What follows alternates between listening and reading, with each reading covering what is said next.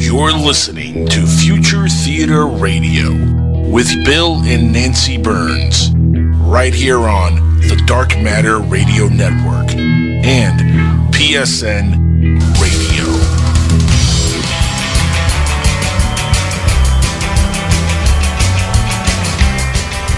Hey, everybody, on a beautiful summer evening, we are your co hosts, Bill, that's me, and Nancy. Hi, Bill. This is Nancy, but also Bella Haven. Burns on Future Theater Live, brought to you on the Dark Matter Digital Network and PSN Radio from the glorious banks of Primrose Creek in beautiful downtown Solebury Village, Pennsylvania, on July 27th, 2015, the last Monday in July. Our guest tonight, but first, our producer is Angel Espino. Say hello, Angel. Hello, Angel. I almost Aren't forgot. you glad? Yeah. I thought y'all were going to forget me for a second. I was like, Buenas "No, noches, Angel?" Angel. Buenas noches. ¿Cómo Antes, están, Angel. Bill y Nancy? ¿Cómo están? And our guest tonight is Mr. UFO himself, Tim Beckley. Happy to have Yes. Tim on. Indeed. Mr. UFO. Uh, I believe he gave himself the name, if I'm not mistaken. Well, there's another guy. Is there's it a- legit then? If you give yourself the name is like a legit title? oh It's my God! You give Are yourself you any the name you want jackal? Are you the jackal? Are you not w- the I jackal? didn't, right. No, but I didn't. I didn't give myself that name. Who Uh, gave No. you that name, by the way? My friend who passed away about twenty years ago. Oh, and why did he And give why? you that name? Really? You want to go into that story now? Oh, Why not? Why not? Why not? There's only the newest, biggest audience we've ever had because Art Bell has returned to the airwaves, and tonight is his first show of this new, brand new second week. Correct. Yeah. And I can tell you now because it's been announced that his guest will be Graham Grant Grant, Grant. Cameron. Cameron. Graham. Grant Yeah. Cameron Graham Hancock the first week. was last week. Right. Right. yes. Right. Right. So first there was a Graham, and now there's a Grant Cameron, a, a absolutely solid citizen in the UFO field. It's going to be really hard to find some fault with him if Bella Haven does that sort of thing after the show, after our show. You can listen to Bella Well, the Haven. thing about Grant, uh, You can go to about Grant bellahaven.com. Cameron, uh, Grant Cameron, who who we've had on the show Wow. and has written a lot of stuff. Grant uh, Grant Cameron, Grant Cameron's specialty. We did a whole UFO magazine issue on Grant called "All the President's That's right. UFOs," and, And, we've uh, had him on uh, Future Theater here a couple times. Yes, you have Wow. a bullet. Beep beep That's beep it, beep that's beep, it. beep beep beep. Yes. Yes, Bulletin, I've got. Thank you. Thank you for bringing me back to the current moment.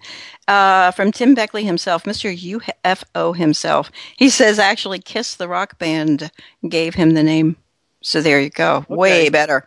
So he Wow. did not you go. name himself. He did not name himself, which would, you know, and then so we were doing the Jackal story real, f- real fast. Let's, Okay, so let's- what's the let's finish it up. It- that was Bullet- it. That Beckley did not name himself. He got Oh. his name from Kiss, the rock Okay. band. Kiss the Very rock good, band. Tim. Very good. Well, I that like makes it legit. Then that makes it all. It is. It It- is. yeah. Well, it's also in the Skype.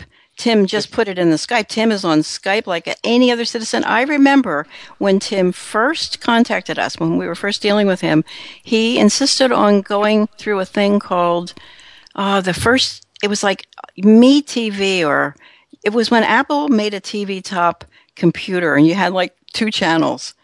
Like one was AOL and the rest was God knows what. So Tim was actually using that to work with. He he was like the first person to adopt it and the last person to give it up. Do you remember that TV thing? It was I- a set box. It, was a set it, box. it was it was web. It was called Web TV or something. yeah. That was the other remember- Pre was pre YouTube, right? Pre YouTube. It was pre Oh, YouTube. pre- the other pre- person who was pre- using it. Way pre No, the other person who was using it was um, what's his face, Victor Martinez. He was Really? using Web TV forever. Wow. And see, that's the thing. Tonight we're going to talk about the history of UFO publishing, and these things are very, very relevant because Tim Beckley, Mr. UFO, literally has been there. He basically picked up the mantle of the man, the man that's had the greatest impact on our civilization after uh, L. Ron Hubbard, science fiction wise, is this guy named Ray Palmer. Oh yes, Ray Palmer, very Right. very important guy. Oh, And uh, yeah, he made vitally his, important guy. he made his bones when a guy named Richard Shaver came to him and said, "You know, I'm drilling in the mine with my drilling thing, you know that boo boo boo boo boo thing that guys Right. use." And I and he began. Wow. You mean a jackhammer? Yes. Oh man. And Tim will tell it much better. But basically, Yes. uh, in fact, let's leave it for Tim. It's a manly Let's leave story. It, for Tim. it is But ama- we still- indeed.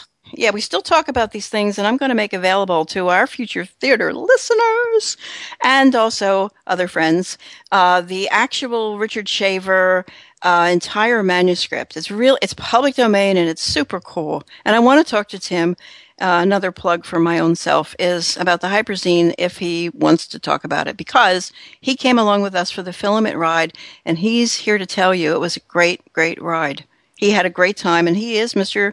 Mr. UFO Publishing. Basically, I will I will name him. Tim that. was there. At the, Tim was there at the dawn of modern UFO publishing. There were books, there were magazines all the way back in the 1950s and the late 1940s, but Tim was there in the beginning of modern UFO publishing. Well, so, now we join the ranks. We we join his ranks of now those former publishers who have box cars. We have two storage facilities full. Mm.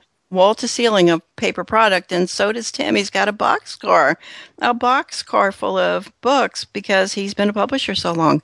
exactly. So, you know, and so he has stories. He's the, he's the guy who kind of made put Men in Black after John Keel into the. So in other words, Tim is sort of like the Ray Palmer of our modern era, whether he says so or not. And I don't think he's going to be shy. No, I don't think so either. So what? Uh, so um, one of the big topics that I have, which is fascinating to me, is there is an article. It is talking about how um, Steve Wozniak was, and Elon Musk, Elon, and Stephen Hawking, as well as a number of other scientists and computer scientists, have gotten a letter, have gotten together to write this letter Right. and it's a dire warning letter about the use of artificial intelligence and robotics to remove from human beings the trigger finger, the hmm. trigger for weapons. So computers assess the target, lock the target, direct which launch platform will be used and which type of weapon but will wait, be used, and then but wait. order a firing, and But then wait, order what to is fire. this? What is to stop computers from looking at us as a kind of a fungus among us? They well, don't that's need exactly- us. Like Agent Smith in The Matrix. No, that's exactly what that is exactly what uh, Charles Ostman, who's been our guest a few times, has said that if the computers had an algorithm to clean the planet, to basically r- remove pollutants from the planet and Right. reverse climate change, Yeah. he says first thing they would look I at think it's would but be human for. beings. I, I think it's but four. If you don't, if you forget to put the but four in there or something like that, there's some Yeah. kind of a, a thing you have to put in legally as well as making the program work. It's like we live on a we live in a program anyway, but there's a Well, but so- for in there, right? well, supposedly that's what Isaac Asimov did with Yeah, the exactly. three laws of Exactly. robotics. Yeah. Wow. But well, okay. So absent t- those give us a little laws- more a little more background on this. When did this proclamation come from? These, oh, oh, in other words, is this a l- open letter to the public? Is it This is an open le- no. This is an open letter to the military and to the scientific community um, who's developing artificial intelligence. But the bad news I have for those dudes is that it's too late. too little, it's- too late? It's already happened. No, it's not too little. It's You know what the com- you know what the computer itself said? TL semicolon D didn't read. Too long didn't read. That's Well- computerese for go away. Too little, too late. but it's already happened. That's the whole point. That is That- the point, Nancy. Yep. Wow. That that's the point. That in the for uh, for example, in the F thirty five in in this new brand new plane we have, it there is a computer program which directs which connects a number of planes in a formation and directs which planes are going to fire and what gets fired at a target. Hmm. So yes, a pilot can intervene. It's kind of like cruise control. You can intervene, step on a brake, stop it. But as Jim Sanders Wait, wait, Say. wait. Might this be the reason for the whole series revolution, which we just discovered, that you have to turn everything off in order to keep the programs from taking over? Well, I will bet that's one of. I will bet that's one of. The Um, issues. Angel, have you seen that series, which we Revolution. completely, we It's completely Revolution. missed? I have not, but I've been wanting to see it. Oh my Oh. goodness! I'm, I'm, you know, it. Okay, J.J. Abrams. I guess he's Mr. Lost, right? And he's Star Mr. Trek. Laws, Star Trek, Star Star, Trek. Wars. Right. Uh, he's doing everything. This Well- guy, he's like the uber geek of movies and Yeah. TV. We're only early in. We're maybe into the fourth or fifth show. If if I weren't doing other things, we would be watching this like skeletons in front of the TV to see how will it be- goes. it will be a marathon. Yeah, and so the fact is, you know, the the whole thing starts so it, it is beyond fantastic. It's so good, and it starts with you know there's a blackout and it never comes back, and then basically it flips to 15 years in the future, uh, how uh, the world handled losing electricity in one stroke, and I'm surprised that this is not a big topic of conversation uh, in general. But the it, it would seem like what you know somebody did it basically. And that's the mystery the kind of the lost part probably. There's a secret group that did it and they still have uh, a network It right. You Turned it off. Lost actually lost me after the second season. I stopped watching. Yeah, me it. too. Yeah, Yeah. I, I just because it, boring. got it got too rem- it got too convoluted. Right. I mean, Yeah, there was too completely. mu- you know, Yep. I mean, there was well just now too do you guys remember how long were the two seasons were they like 20 episodes each of Lost? Twenty-two, I believe. Yeah, twenty-two or twenty-three. this or is something like this is the same. So this is it. The first two seasons, there's about f- 22 episodes each. So there's about 44 episodes here, and you know it's it's holding a lot together. And I wonder if, in fact, they've solved that problem. You know, but as I was just as you guys were just talking about the mach- it's already happened. The machines, you know, you realize we'd have to turn it off, but but but this uh, Revolution show does not account for solar whatsoever, or yeah, that surprised me. Or, And if or have- hydro, Right, Or yeah. hydro, right or wind, right? Right. That And- that surprised me a lot. So far, so far. And it also doesn't account, you know, everybody's treasuring the last little bit of liquor that they've been able to save, but they don't show people just sitting around just smoking marijuana like, wow. They don't show, mean- they've never had a reference to it. Right, Which and is the other thing is, is of course they're using as trains, so they're using steam engines. So Right. my problem is, if the steam engine works in a train, Mhm. Then why can't a steam engine work? I mean, they've got wood. Why doesn't a steam engine work to generate power, to have local power grids, to have direct power Well, grids, according to the, the way plot- Edison built them? A- Makes according sense. to the yeah. According to the plot, the bad guys have only managed just now to get one steam engine working. So it's like they're the newest. That's why they you suddenly hear the steam whistle blow. Right.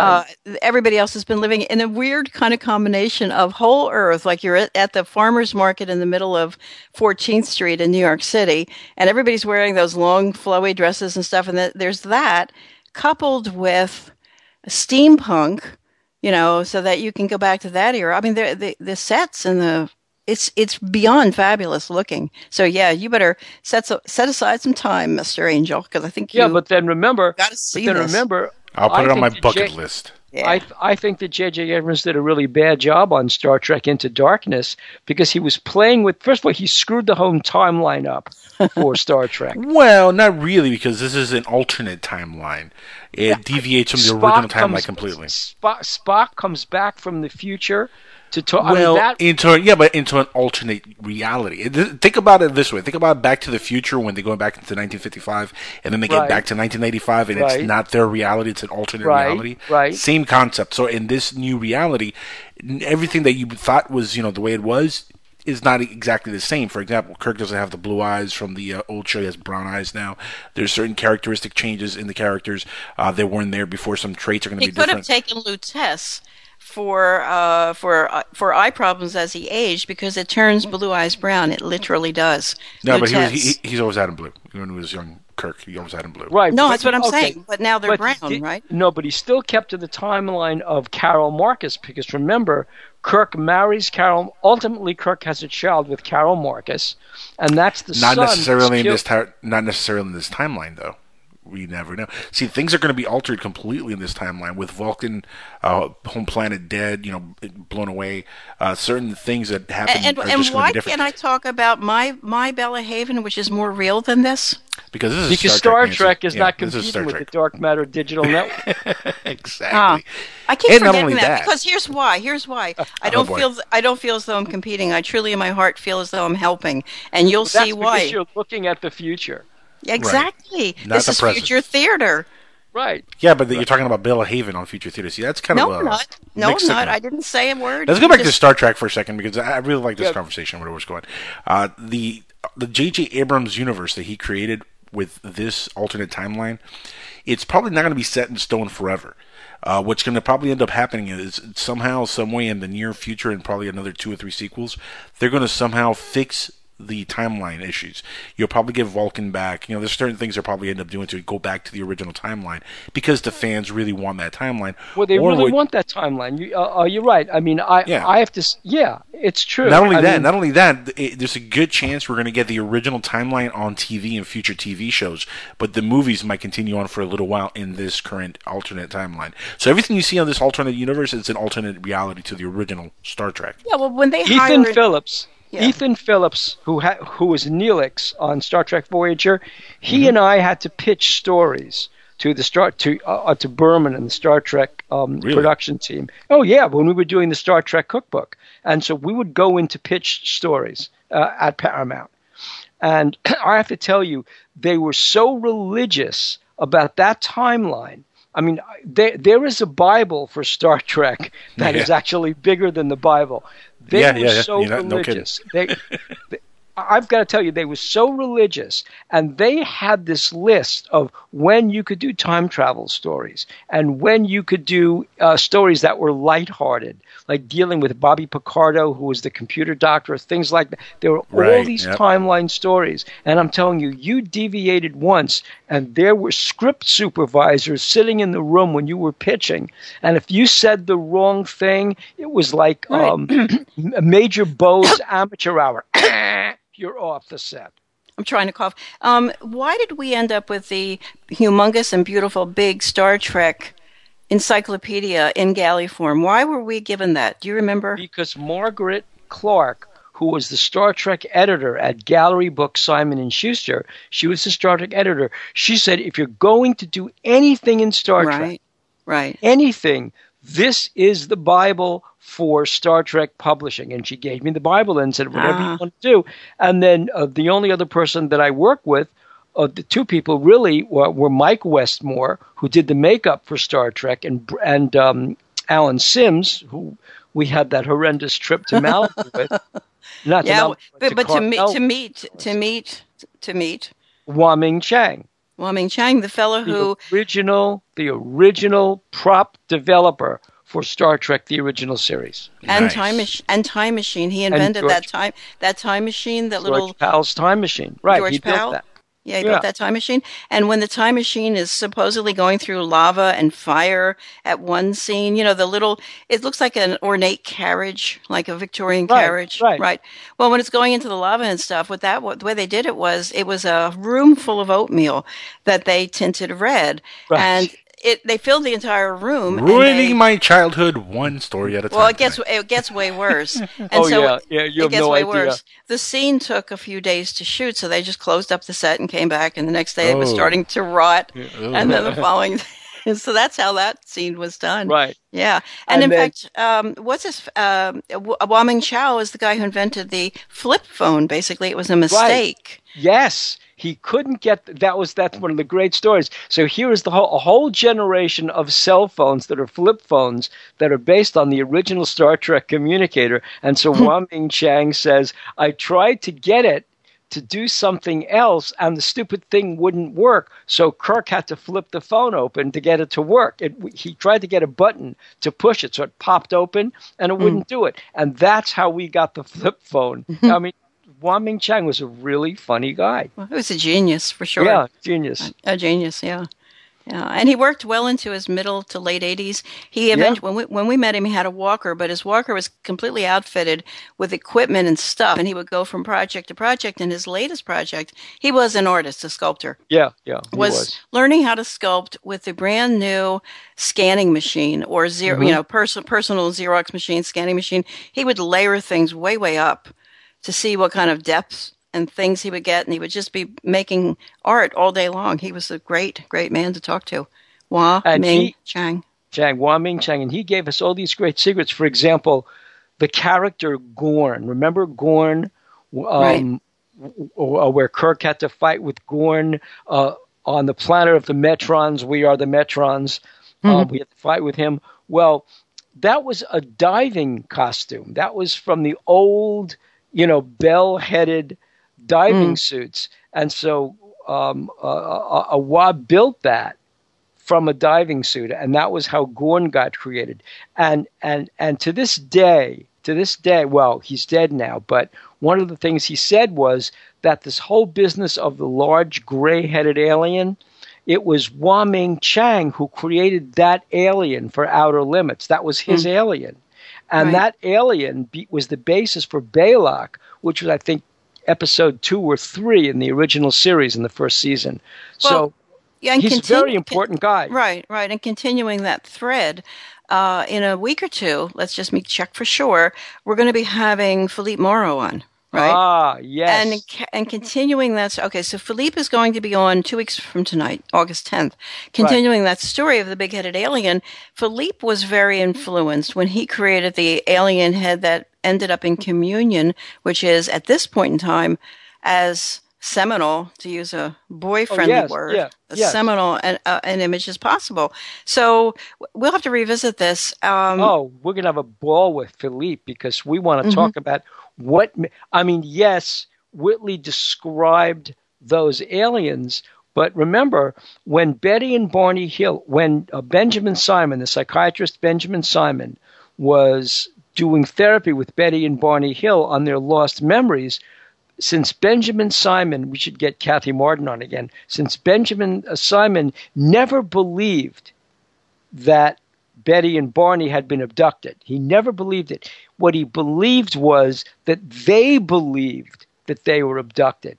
But but Benjamin Simon couldn't grok the fact that there were extraterrestrials that took Betty and Barney that night. And so his rationale was that they had seen a kind of an outer limits television show, which they really couldn't have seen because Outer Limits wasn't on in 1961, but that's what he believed, mm-hmm. and that that was a dream that Barney had, and it was kind of a folie à deux where he had influenced Betty, and that was how that image of the large-headed grays got in. That's that right. was one of the yeah, that's what he said. That's right. Yeah, I was And that- tweeting out. I'm just tweeting out some tweets right now. I'm not looking at the chat. Uh, if you guys want to chat, uh, you all know where to go, and, and and we're ready. We're at the bottom of We're our hour. Yeah, so we are are. ready. This is and bottom uh, of the hour. I believe so our- Yeah, we're we're going going to to take our hit break. break. We're going to All take our break right now. So, folks, everybody stay tuned for these messages. We are Bill and Nancy Burns on Future Theater Live on the Dark Matter Digital Network and PSN Radio. Back with our guest, Tim Beckley, Mr. UFO, after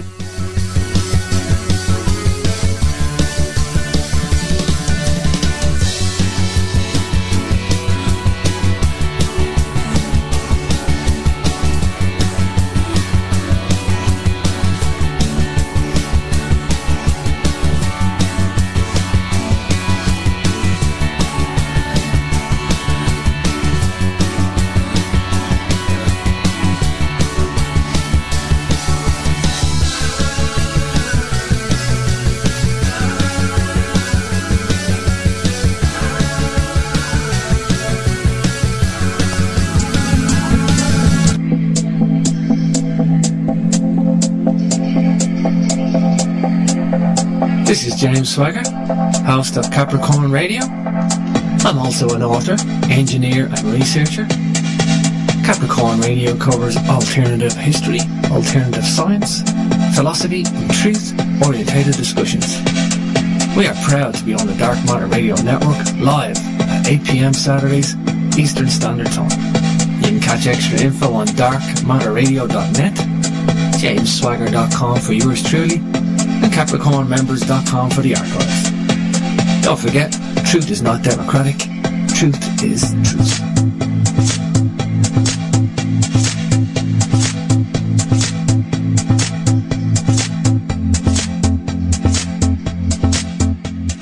UFO phenomenon, either we like it or not, is already very much part of our reality. I've been on panels with uh, military people who, you know, claim that they've seen the aliens buzzing our missile silos. They had very large eyes, and you know, I found their stare extremely difficult to bear. This is Martin Willis, the host of Podcast UFO, and we are here on the Dark Matter Radio Network every Wednesday from 8 p.m. to 10 p.m. Eastern Standard Time. It is my commitment to bring you an entertaining weekly show that takes a hard look at the UFO phenomena. Are they extraterrestrial? Well, are they interdimensional? Are they time travelers or something we have not even thought of yet? We explore these questions with interesting guests and witnesses from all around the globe. In addition, we bring you weekly UFO news with Open Minds TV Alejandro Rojas. Thank you for listening, and remember, keep your eyes to the sky. Hello, my name is Howard Hughes, and I'm in London, and I've been proud to bear this name all my life. Over here in the UK, I'm known as a broadcast journalist. I've been involved in some of the big stories of our time. The fall of the Berlin Wall. The death of Princess Diana. I told London about that. And on the first and second anniversaries of 9-11, I was there at Ground Zero, speaking to the people who were directly involved and those experiences I will never forget. So news is my thing. But my great love is my show, the one that I produce, The Unexplained.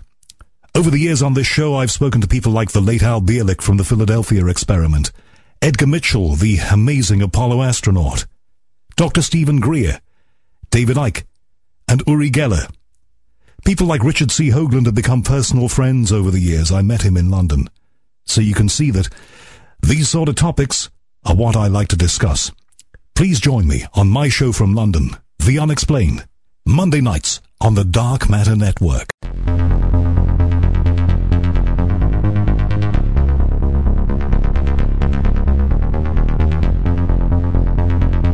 Yes. And we're back on Future Theater Live with your co host Bill, that's me and Nancy Burns, and our guest, Mr. UFO, Tim Beckley. Thank you for joining us, Tim. And we are going to talk tonight a little bit, or a lot, I hope, about the history of UFO publishing because you yourself are part of that history. Well, you know, it really kind of makes me feel uh, old because, you know, UFO publishing goes back way, way, way back to the beginning. I wasn't there uh, during the first uh, generation, but uh, I came along in the. Um, just before the mid 1960s. Anyway, I, I want to mention to the listeners uh, out there that um, uh, if possible, they should go to a, a, a, website while they listen to us called UFOpop.org. Now, this site is a wonderful uh, tour of UFO uh, history.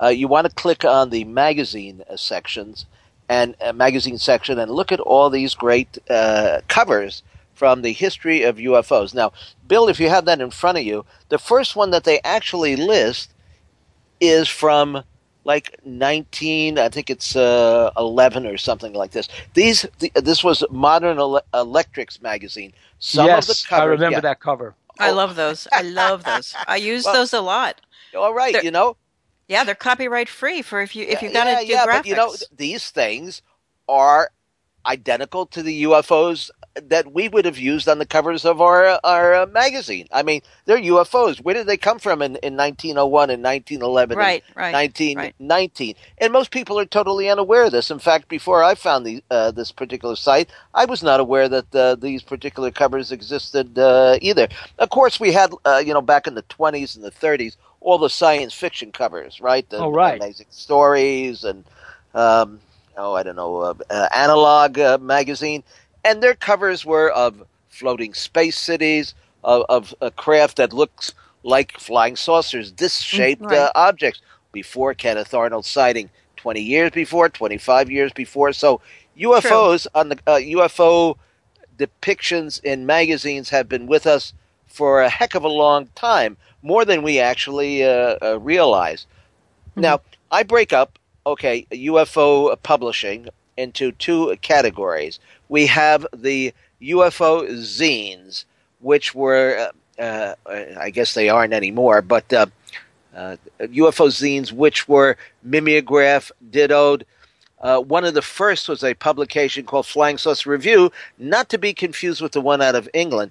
And this was done on, I believe it was called a thermal machine. Um, Right.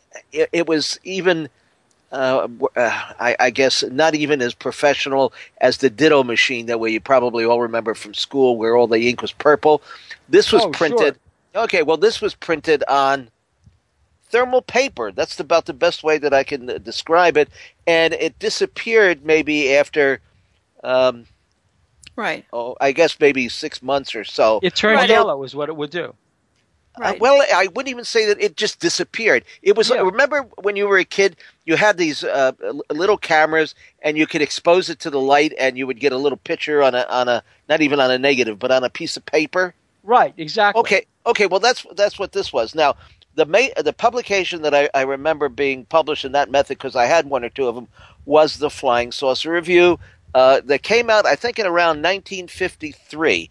It was published and edited by a fellow in New York uh, State here by the name of Elliot Rockmore.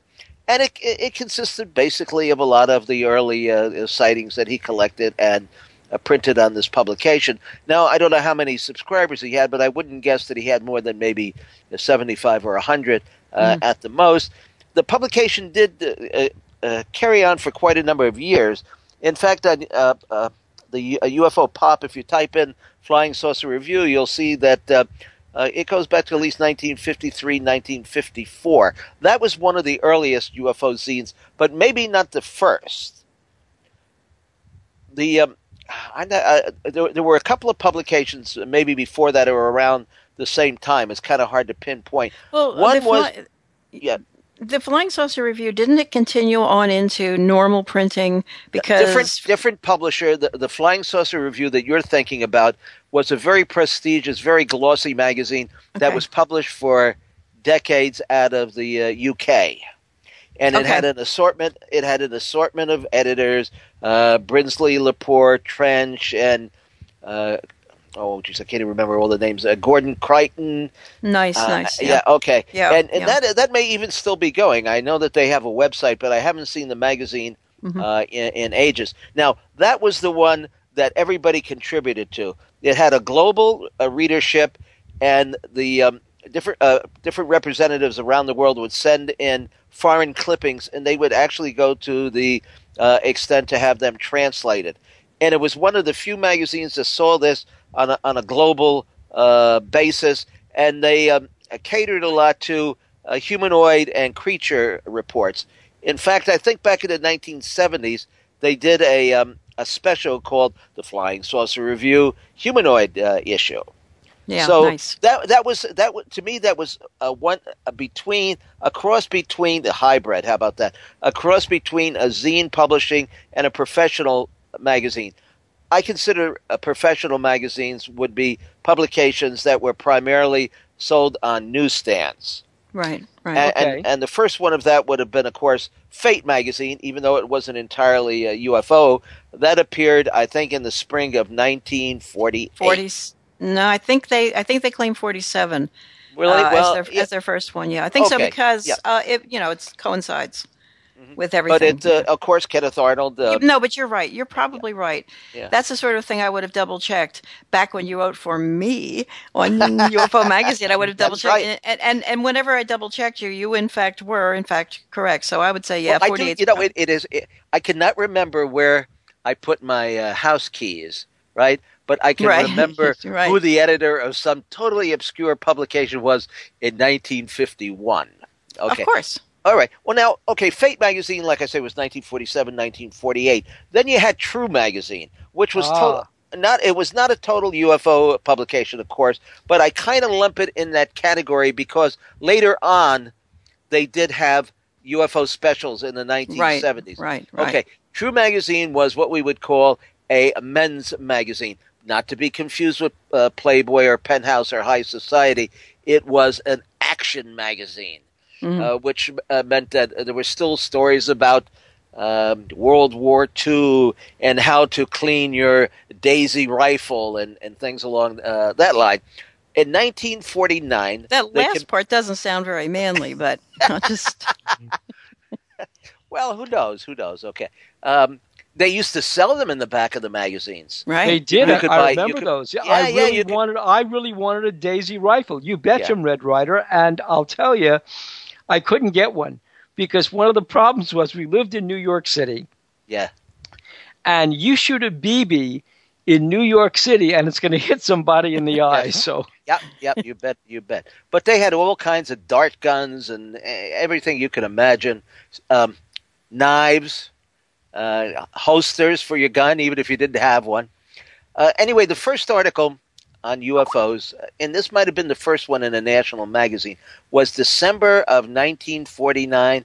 Major Donald E. Keyhoe wrote, "Flying saucers are real," and Yes. the cat and the cat was out of the bag.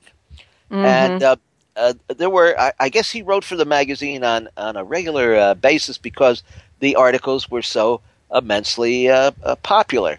Then years years later, like I say, uh, the title came out of retirement. Someone had bought the uh, the title True and had put out a True UFO magazine. And that was about 1965 to 1967. In fact, I knew the publisher.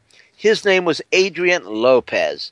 Adrian put out probably about 75 uh, different magazines of all different genres. Uh, some of the most popular were actually about cars, uh, you know, Okay. car collecting and things And that and was he work was he working out, out of Los Angeles or New York? no, no, no. He was he was working out of, I think it was Twenty Seventh Street, No. and he did Oh. a, a a bunch of surly men's magazines, but he Hmm. t- didn't he didn't publish them out of that office. He opened a one room office, uh, in, in you know a couple of blocks uh, away, just so advertisers more than anybody else wouldn't confuse his um, regular magazines with the the Mhm. more uh, jaded ones. But Mhm. here here's a little interesting uh, uh, ta-ta about this. I used to try to go up and get paid because I was contributing to to all to all all sides of the fence. And and as you know, if you're in the magazine um, uh, business as a freelance writer, you're probably the last ever to to see uh, you know a dollar. And I would have to go up there uh, to to try to find his office. Well, now I guess towards the end, even though he had been very successful, he had to rent out part of his office, uh, and you had to go through a labyrinth of hallways and all in order to find out where his bookkeeping department was. And of course, they didn't. Sp- they pretended not to speak English. Anyway, in order to reach the bookkeeping department, he had rented out the office space to the American Communist Party Wow. and and Wow. uh, I mean, there's a, there's a total unknown uh, unknown fact about it. But uh, for years, uh, True UFO was uh, resurrected, and uh, I guess it did very well. There was a period of time, uh, 1965 to 1967. Uh, you know the the Hanover flap and all, and and, uh, Yes. Michigan, right?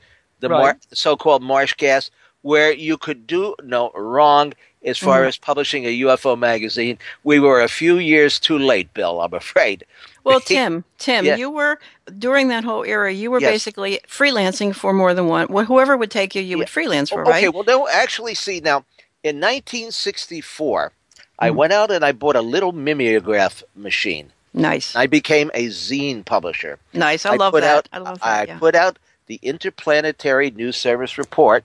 In fact, on UFOpop.org, if you type that in, you will find two or three uh, uh, covers from the uh, these little newsletters that I did. Well, they weren't actually little. They started out as being 10 pages with roughly a circulation of maybe 75 to 100. By Mhm. time I sort of gave up on it and gave it to Jim Moseley to take over, it had a circulation of about 1,500 and it was Wow. 40 pages. Well, in those days, Nancy and Bill and Angel, you had to collate and staple all that Right. stuff by yourself. Well, was And- it called saucer smear when you were doing it? no, no, oh no, no, no. It was uh, Saucer News was started in about 1953 by Jim Moseley, who had just left Pr- Princeton. He didn't graduate, but he left. he left Yeah. Princeton, and he started Nexus. And you can find that on that website as well. uh, Quite a few covers. It was rather crude, to say the least. I don't want to insult anybody, but the artwork was some of the worst I've ever seen.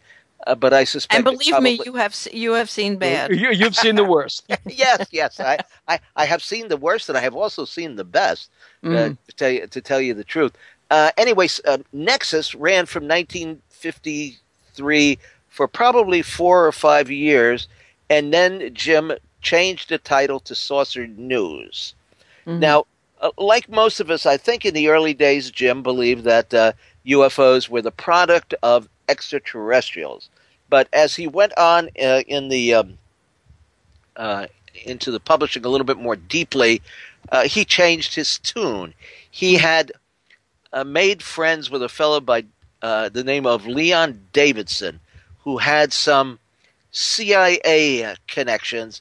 And Davidson said that most of the UFO uh, sightings, observations, and even like the George Adamski uh, supposed contact in the desert were really uh, implemented by the Central in- Intelligence uh, Agency. Now, I don't know why he believed this. There wasn't too much uh, uh, evidence uh, for that. But, But, did, but al- didn't he also say that they were they recruited him and he considered it?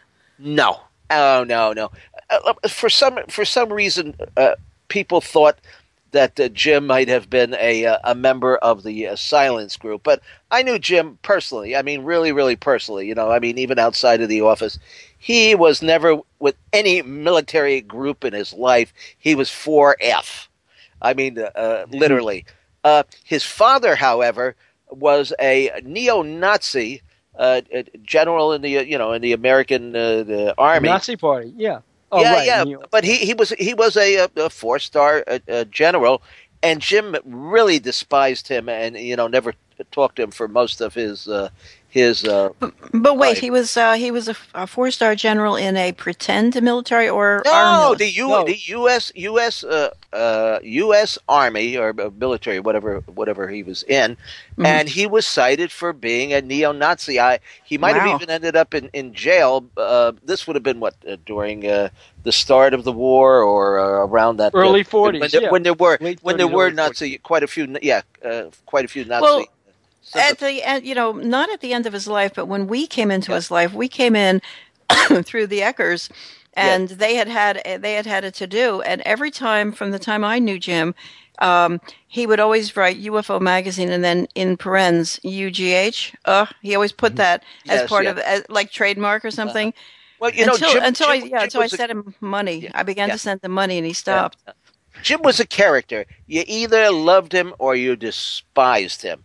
There's no, um, you know, uh, uh, two ways uh, around it. Now, in fact, when he passed away, we uh, we published a book of um, uh, articles, some from Saucer News, some that he had uh, written, and, and comments and, and articles by some of his friends. I don't think we had too much. By that time, people didn't really have too much uh, negative to say. But he was considered to be the court jester uh, Mhm. of uh, ufology, and actually, he did he did do it. You know, he kept everybody on their toes. There's Mhm. no there's no doubt about it because, as you guys know, it's kind of easy to get carried away in this field. You can ha- you can have about it. Roswell, you can have Roswell slides, you can have uh, any number of um, uh, uh, topics. Okay, uh, before we get MJ12. too before we get too far away, I want to go back to when you were first starting out and you got to know the guys who Yeah. were uh, introducing the topic to the United States to this part of the world. Yes. Do you think, in your heart of hearts, that eh, that there had been any government infiltration at that point, and that all of you guys were stooges,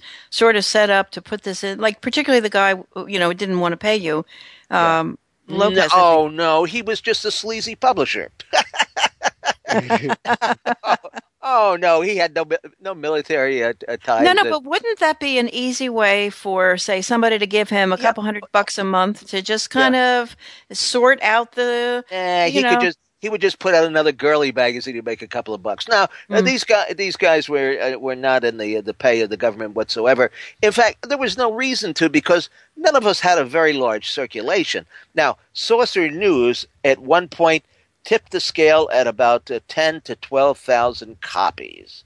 Now. that that's pretty well, uh, and and that wasn't. Yeah, but That's look good. how it's. That's but good. look how it's. Well, look how and that was seen- mainly that was mainly subscriptions because, as you know, Bill, in order to sell ten or twelve thousand copies on the newsstand, what do you got to print? Thirty five thousand, Exactly, because they all Oh. come back anyway. and they come. They don't even come back.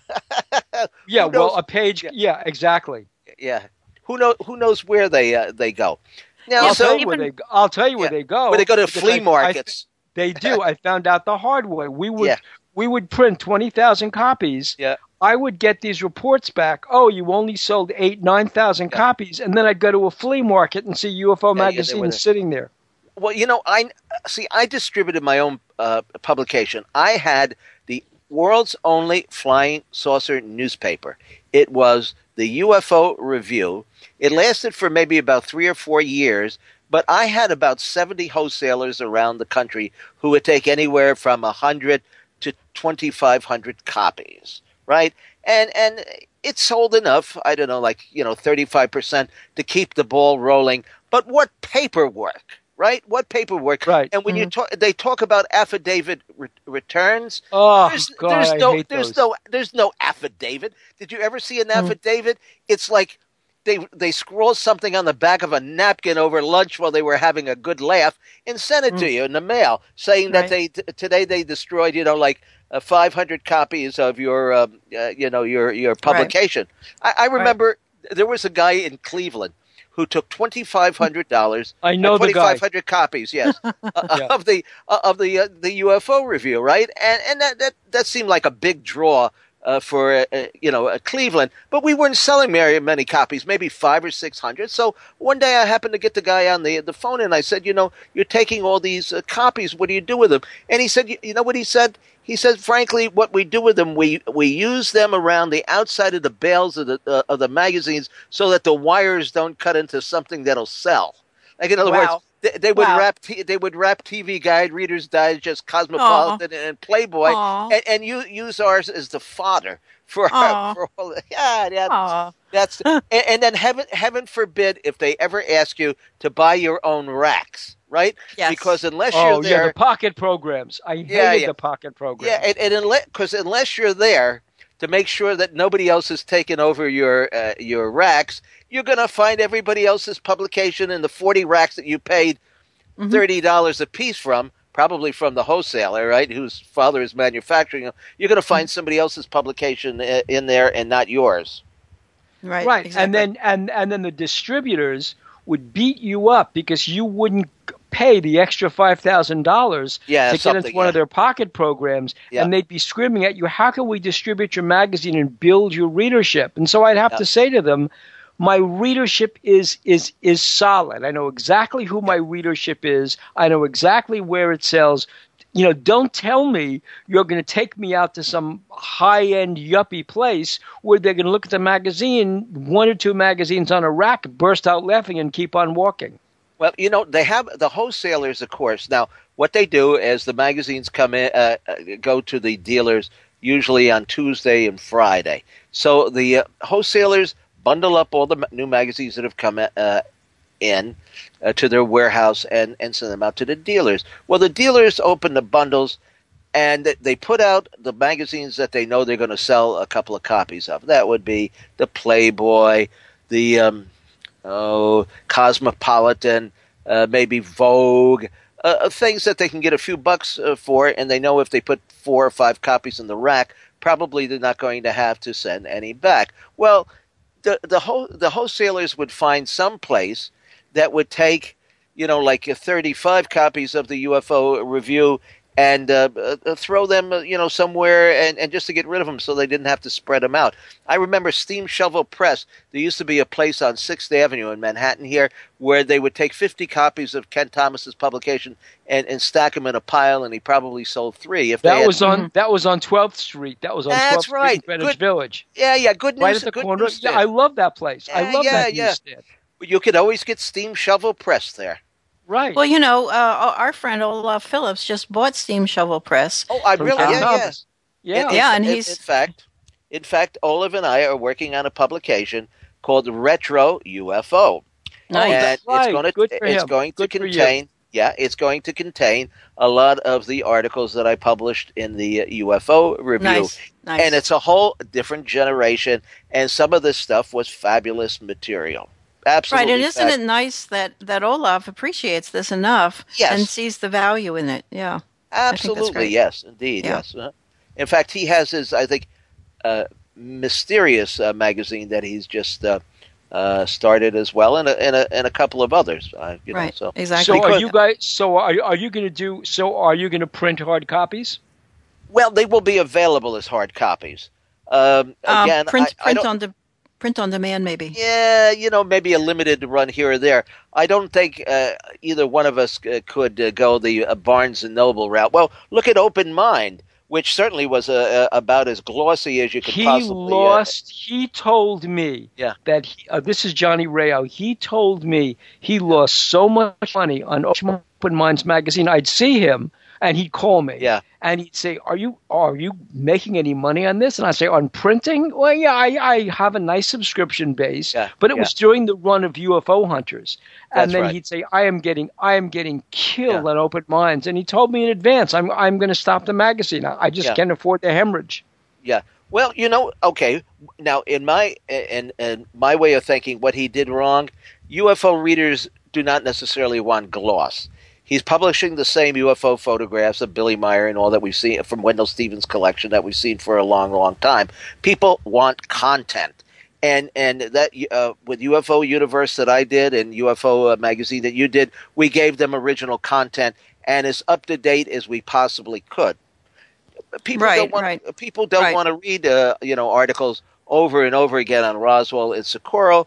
They want they want the most recent uh, things, or i- unless you could find something that's really uh, you know uh, newsworthy that uh, hasn't been said about a particular topic, which is not the easiest thing in the world to uh, to do. Right, If and I I took took- and Uh, well, I just want to say I took the approach, and I still take the approach even as we enter the future because we're doing a new thing called Hyperzine, and Yes. that's basically a trademarked name now. Uh, I'm going to recreate the magazine experience o- for the computer that is not a facsimile. Right. Of pages turning, Yeah. stupidest thing I've ever seen in my life. Why would you pretend? Why don't we just pretend it's a scroll instead? It's Yes. crazy. But so we're doing we're doing the hyperzine uh, situation. I just wanted to insert that. Well, Yeah. well, there are there are a couple of publications that are, as far as I know, guys. There's only one English, uh, one magazine in, in the English language that's totally devoted to UFOs. I'm not talking about Fortean Times because that's kind of like Fate magazine. It's a little bit of everything. Right, right. And that one publication is the Australian Ufologist. Hmm. As as far as I know, that is the only English speaking uh, magazine uh, totally devoted to the uh, uh, to flying saucers. There was there was a Midwest UFO uh, a, a few years ago. I mean, if if I told you the fights we had Yes. over doing glossy pages, um, full color, I mean, the, just the bitter fights. And, and you know, I was saying to the original person who Yes. bought the magazine from Vicky and Don, basically saying, "Why are you doing Yes. 86 pages, four color?" On Uh. this glossy print, it's insane. It's well, just the distributor, the national distributor, will tell you that you need that. But on the other, uh, but on the other hand, they don't care. It's no sweat off their back, right? Yeah, I mean, yeah.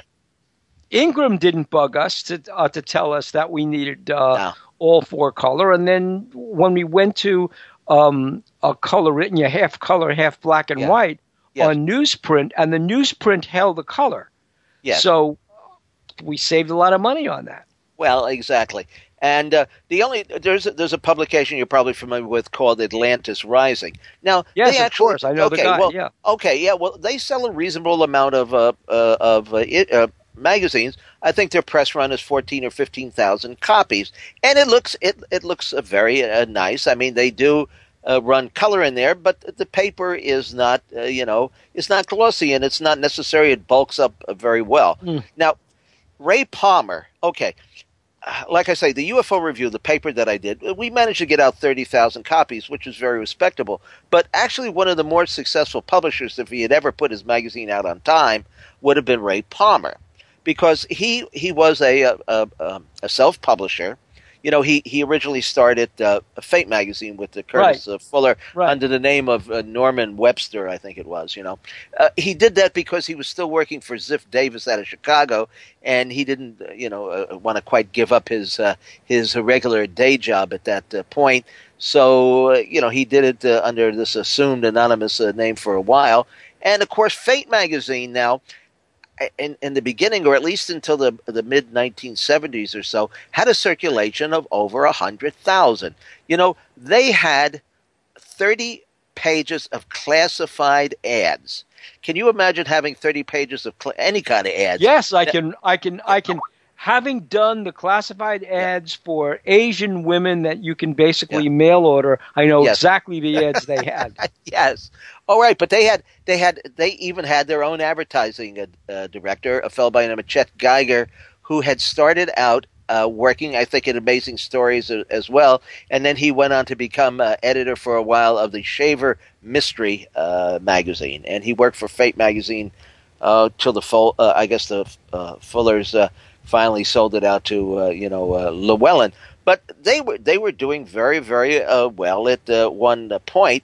Now, I, as I heard, what really killed them was the subscriptions, and Hmm. you know why why that was because most of the scri- subscriptions were not. Um, what would you call it? Fully paid subscriptions. They came in through the various clearinghouse, clearinghouses and discount Oh. houses, where.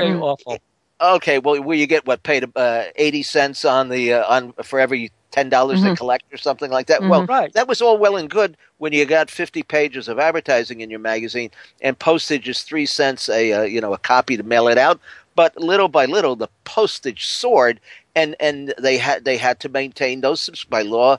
They had to maintain those subscriptions, uh, even though uh, you know the the cost uh, all around the board had uh, totally risen, and so that uh, didn't shine too uh, too well with the publisher with the Curtis and Mary Fuller because uh, that ate up whatever little cash reserve I think they would have had. You know.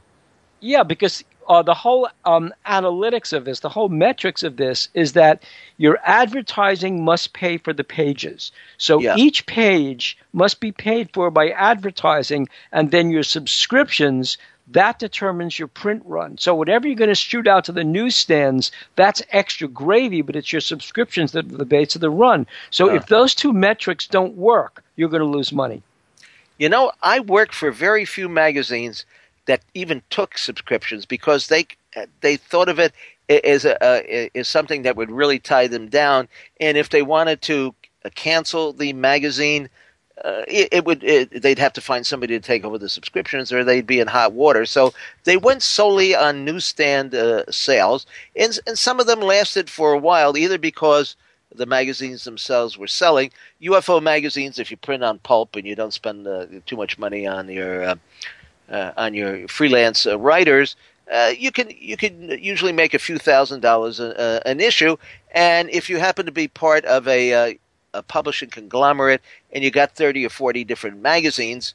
Uh, you can do all right as uh, you know as long as you're using the same staff, like official UFO magazine, which was kind of a, a- a- turned into a satire. My my good friend Jeff Goodman, who I, I just had dinner with on my birthday there a couple of weeks ago, he he uh, edited official UFO and ancient uh, astronauts uh, magazine, and they originally had started out as serious publications by like everybody else, but the publisher Myron Fass, who was a little on edge, decided that he wanted to uh, do something more. Oh, I don't know what the word is.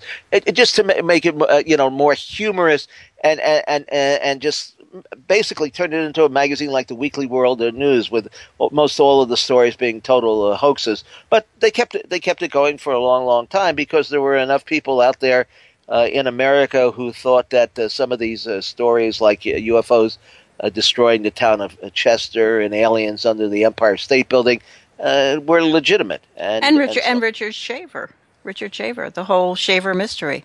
Well, the, the Shaver uh, mystery kept uh, Ray Palmer uh, going for many, many years, and you know it's still pretty popular. Actually, the Shaver mystery. Uh, we have um, uh, a whole series of books. Uh, in fact, it's called The Hidden World. There were 16 of them published by Palmer, and uh, we keep 12 of them in uh, print. And uh, you know, I mean, they're, they're not exactly running out the door, but people are interested in the Hollow Earth. in fact, this is something very peculiar. When when I would uh, start my book publishing uh, company, you know, I figured that uh, everybody would want uh, books on, uh, you know, uh, flying saucers from Mars. So that was Cedric Allingham. We still have that in print too.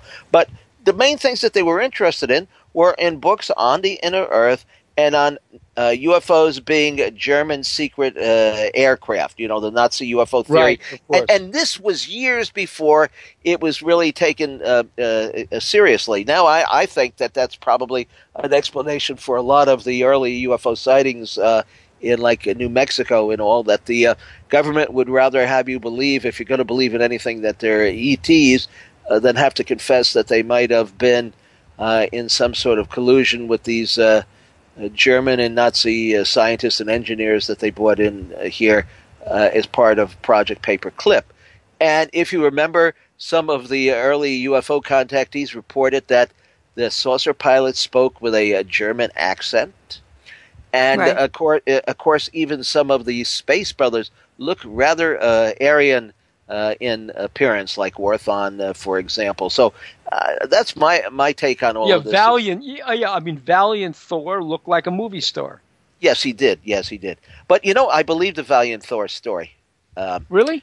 yes, you know why I believe it. Okay, well, I, I knew Frank Strange. Okay, I knew Frank Strange uh, fairly well. He always emceed our uh, UFO uh, conferences. Very likable gentleman, and of course, he was a uh, a minister. I wouldn't exactly call him a fundamentalist uh, minister. Uh, but he was uh, not even hellfire and brimstone. He, I, I even spoke for his uh, church that he had in, uh, I think it was in Van Nuys. Yeah, it was uh, kind of a middle class church, and he spoke about UFOs, of course, and about Valiant Thor. Well, now somewhere along the line, I was I had my own uh, public relations company. I had people like Peter Max as a client for a while, and and Les Paul, you know, the guitar Wow. uh, Sure. player. Yeah, yeah. Well, th- they were not long-lasting clients. There, there was a fellow by the name of Harold Sulkin who was my associate at the uh, the time, and he knew everybody uh, from the um, the celebrity scene. That's how we met uh, Muhammad Ali and uh, all these other people that are in my uh, Shirley MacLaine uh, meets the Palladium book that just came out a, a couple of months ago. You know, and. Uh, uh, so anyway, we ju- you know we, we knew all these people, and uh, they were having they were having UFO uh, uh, sightings, and uh, something we knew something strange was going on, but you really couldn't put your finger uh, you know uh, on it. And little by little, I, I guess just along with a lot of the other people now in the field,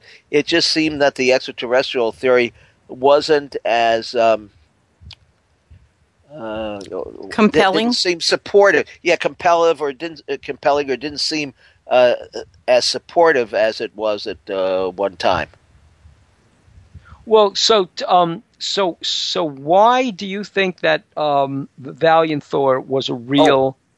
Oh, oh yeah, A okay, real that's- yeah, I. I, yeah, I lost my train of thought there. Okay, Okay. Um, one of the public relation, uh, one of the clients that we had, we had a couple of born again ministers. We had little Lord Michael. This is our public relations client, not not my personal beliefs. Now we had little Right. Lord Michael, who was the youngest evangelist in the country. I think he was seven years uh, old or something like that. Then then we had Sister Lucy, who uh, dripped some kind of miracle oil from her fingertips. Now, you couldn't buy the miracle oil, but if you put $25 in an envelope and handed it to them and made a line at the service and handed it to them, uh, they would give you the bottle for, uh, uh, quote, for free. Now, I remember a couple of times they were uh, kind of furious behind the, the the drawn curtain because they were opening the envelopes expecting to find stacks of cash, and people were stuffing the envelopes with napkins. how how religious can you be, right? Okay, so brother uh, brother Frank Stranges, uh, his his brother was uh, David Stranges. Now he had come from a family of uh, of ministers, right? I mean, I think his father they they, lived in Brooklyn, you know, very very nice uh, gentleman. Uh, anyway, David Stranges was a, a client for a brief period of time, and he would have his sermons at a hotel here in Manhattan. I don't remember it was in New York or one of those places, right?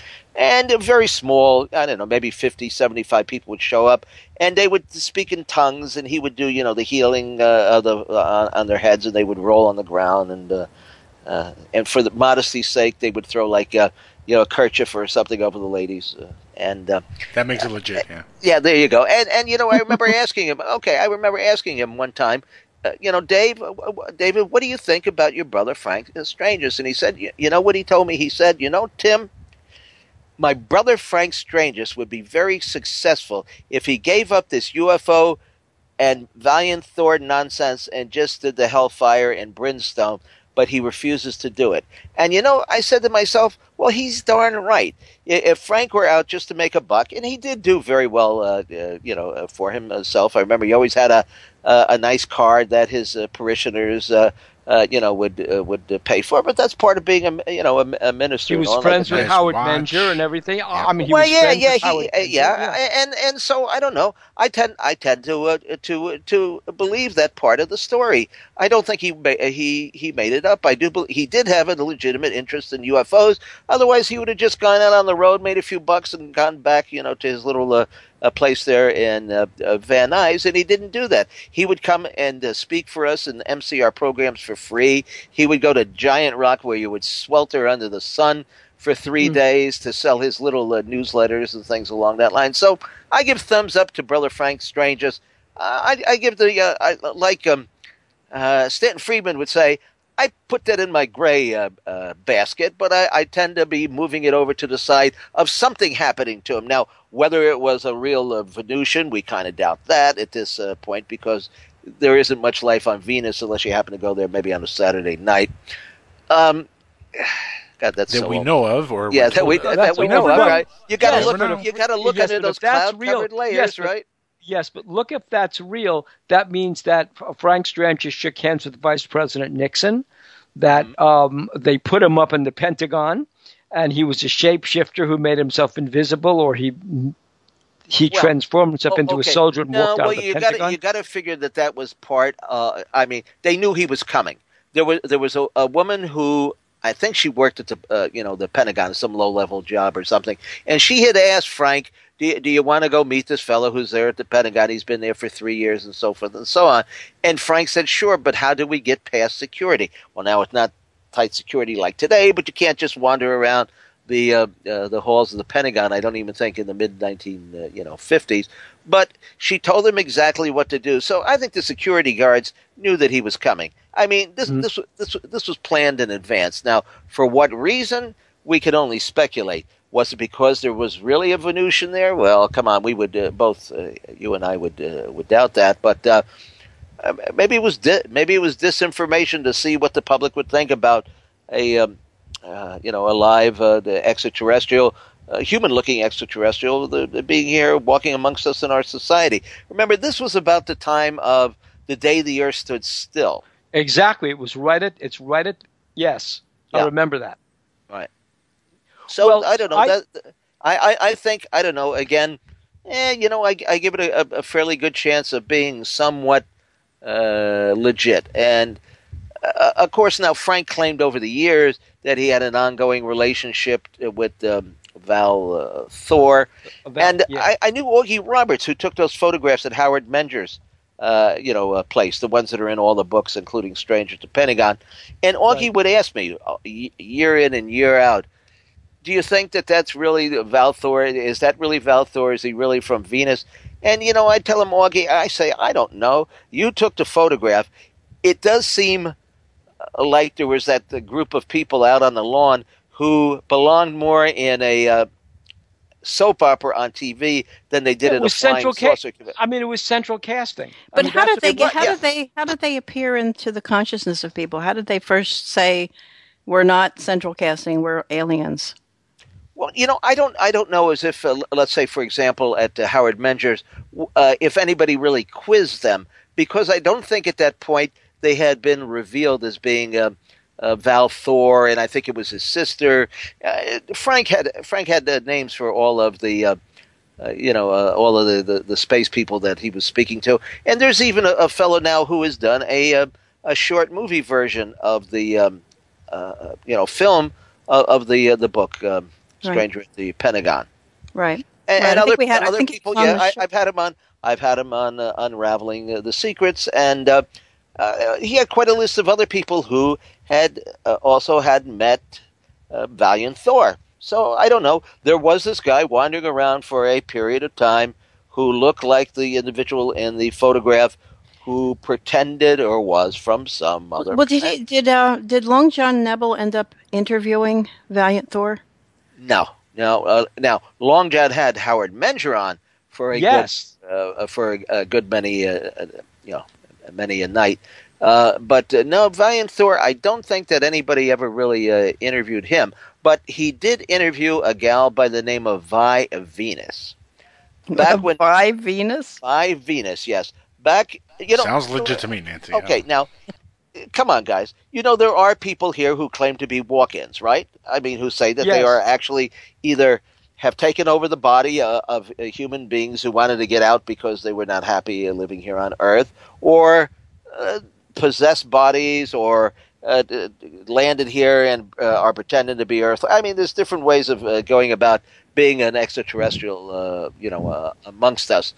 Uh, but Vi Venus was a gal uh, who was on Long John Nebel's show back around the time of Jim Moseley's uh, UFO, uh, a huge indoor UFO conference in uh, 1967. This was at the height of the UFO hubbub, and Jim had 12,000 people over a, uh weekend at the Hotel Commodore. It was the largest indoor UFO conference ever held, and he still didn't make no money. Wow, But but uh, Oh, well. Vi, Vi Venus uh, claimed that she had landed in a flying saucer in Central Park, and the the gal who was uh, she was taking over for uh, got into the ship and I guess went to Venus or uh, somehow they they ex- uh, exchange uh, you know pods or, or what have you, and she went on the Long John show and told a very uh, believable story. In fact, if you you uh, go to Amazon and type in Vi Venus uh, Star Child, there's there's a book, of course, we we published uh, of her uh, writing and uh, uh, some of her memories from the planet Venus. And she told this story, and she she packed them in, and then she went on a a, a tour, a brief tour of the country, sang some folk songs, gave a few lectures, and then totally disappeared back into obscurity. Okay. Right. So Yeah. I don't know. Should you know are are Venusians and aliens living amongst us? Maybe well, in- was in- was Menger ever um, uh, put into an insane asylum or anything like that? Oh no, absolutely not. No, no, no, no, no, no, no. no. he actually, moved to Florida. Yes, he did. He passed away. I think probably now about four or five years ago. His Yeah. wife Connie, his wife Connie, is still down there, uh, and and his family lives. Uh, well, the last I heard, they lived in Vero uh, Beach, and uh, you know he was he was a really he was a really nice uh, guy. Both Connie and Howard uh, Menger were. I remember one time I was giving a conference in San Diego. Now that's a long haul from San um, Diego.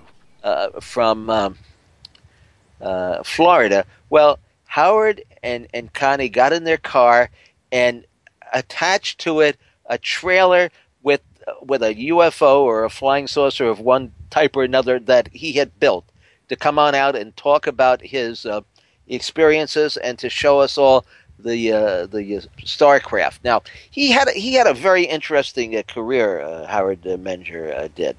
Uh, you know, Gray Barker published a book called "From Outer Space to You," and Howard had claimed that uh, these uh, extraterrestrials, very human-looking, uh, rather attractive-looking, were landing in the apple orchard behind his house in High Bridge, New Jersey. Now, I have some confirmation uh, of that. Uh, there's a chapter in my book, uh, um, UFO uh, Repeaters, The Camera Doesn't Lie, where we actually uh, print a testimony from people who were out there and had experiences, uh, you know, on their own. But he was having he was having these craft land there on a regular basis. Now they kind of look like the George Adamski, you know, bell-shaped uh, craft, and the men and Beam women ships, were coming out of there, and, and other people were actually witnessing them from a distant distance, talking to uh, to Howard, and then they would disappear kind of into the uh, into the the gullies and trenches and all that were around there. And and then just uh, you know the, it went on for quite a while, but then Howard kind of changed his mind.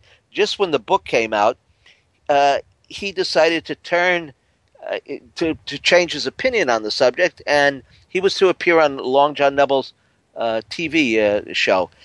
But he decided that he wanted to backtrack on the extraterrestrial theme, and he said that his experiences were set up by the uh, the government. that they wanted to see what the prolonged effect of uh, uh, you know encounters with supposed beings from other planets would have on the the public. So Hmm. Gray, Gray Barker and uh, Long John were kind of furious about this because they they would hope that uh, Menger's appearance on the TV show would spike uh, both book sales as well as uh, Long John's uh, career because he had been, of course, just on on the radio. Even though he had a huge audience, he wasn't on t- TV, and he went on TV for 13 weeks, and I don't think it went. Uh, uh, very well for him, and the uh, TV show was pulled. I don't know if you could really blame it on Howard Menger or not, but uh, they would have liked to, I think, at some uh, at some point. So yes, Well, the- I- yeah, yeah, yeah. The, the air was out of the balloon, basically. It was. It was. But then, but then again, years later, uh, when he came and spoke for us, uh, he had cha- he had uh, changed his opinion once again, and and started talking about extraterrestrials and stuff. So he was kind of the uh, a, fence setter as far as this, a trend setter and a fence setter uh, as far as all of this. Uh, uh, went, you know, and do I think that he had legitimate contact? Yes, but again, with who? I have absolutely no way of knowing. But I did talk to people who saw some pretty weird things happen uh, at Howard's uh, place in I was going to ask you. I was going to ask you about that because there's this one story. I guess Howard's son was very, very sick. They thought he wouldn't make it through the night. Mm-hmm. Yes. And then miraculously, this kid came back to life. And this one person, he was a doctor. yes, he Dr. Berthold this- Eric, Dr. Berthold Eric Schwarz. Right. He looked yes. up on a hill, and there was this creature, this humanoid creature, standing on the hill. Yep, yep. That, it's a, a very, very impressive uh, story. But now I remember one time, and, and, and this was uh, back when I was still living, uh, you know, at my parents' home. I got a call uh, one time from a, a gentleman who I guess had heard me on the, the, the Long John show or something, you know. And he he told me about this uh, experience that had happened to at Howard Menger. He said he had heard uh, Menger uh, one night on the radio, and he decided to get in his car. I think he lived in Brooklyn, or uh, you know, not too far away. It was uh, maybe an hour drive or hour and a half drive to get to uh, New Jersey. And he drove out there, and he didn't know Howard, and he didn't tell Howard or anybody that he was coming. But he decided he was going to park in the rear of the property uh, you know, near the apple orchards and see if he could see anything unusual. Well, he got there. Maybe it was two o'clock in the morning. He's listening to the show on his car radio, and all of a sudden he hears the birds chirping and the sun is coming up. Right, so something has happened. He he thinks maybe he fell asleep because he could have been tired after that long drive. But after that, he started receiving I guess you would say say telepathic messages or thoughts in his head, and he ended up uh, separating from his uh, his uh, wife, which was not uh, too unusual actually. And he went and he bought himself a trailer to live in, and he started building all this kind of wacky contraptions out of metal and and and, and hangers and all. It kind of reminds me of um, oh. Um, uh, the, the fellow in, in Close In Encounters, Los- Richard, yeah, Richard Dreyfuss. Well, Richard, when he- yeah, dri- yeah. yeah, when when he's shaping the uh, uh, the, The mashed potatoes yeah, into the the mashed mountainside, potatoes, yes, in the in the kitchen and, and turning it into the Devil's Tower. And and I talked to this fellow for a while, you know, on and off for maybe you know a few months, and he wanted me to come see his weird uh, you know contraptions and all, but I I didn't have a vehicle and I'm not sure where he even lived, and uh, I thought it was kind of at that point I kind of thought maybe it was just too silly even to consider it. Uh, today, uh, with my more uh, open-minded attitude towards uh, all of this, I probably would have been interested, uh, but then I, I, I just wasn't, and so I never took it any further. But there were quite a few. I, I remember one fellow telling me that uh, he had had some experiences on um, at Howard Menger's property, and he thought that they, whoever they might be, were following him around because he was in Manhattan one time, walk, uh, walking down, let's say Fifth Avenue or something, and somebody was gazing upon him. He, he had that feeling, and there was like a, a, a marker, like a laser, um, you know, laser pointed at him. But this was decades before there were any, you know, lasers Right. or anything like Right. that. And and and so some light uh, was was following him around, and he thought it was, uh, you know, because he had been out at uh, Howard Menger's and trying to establish contact. Though We're going to be uh, taking a we're, we've got, we'll be taking a break in about two minutes, but we also want to. Make 'em uh, count, this is Yeah, this is sort of uh, a good time to begin the Men in Black Ooh. entrance. Yes. Ooh. You know, so maybe when we come back, we will. Yeah, well, you that. know that that that uh, four minute uh, episode, uh, Bill, that you had me on UFO Hunters, it's gotten Yes. something like hundred and two thousand hits on YouTube. I know that was Yeah. a, that was That's one it. of our uh, uh, that was one of our great episodes uh, on UFO Hunters. Was the Men in Black. Okay, so what we're going to do is we're going to take our break now. It's the bottom of the hour. We are talking with uh, Mr. UFO Tim Beckley about really the history of UFO publishing and some of the events in the whole contactee movement. And we're going to be talking about Men in Black when we come back. So stay tuned, folks, to Future Theater after these messages on the Dark Matter Digital Network and PSN Radio with your co host Bill and Nancy Burns and our guest Tim Beckley. And we are back after this.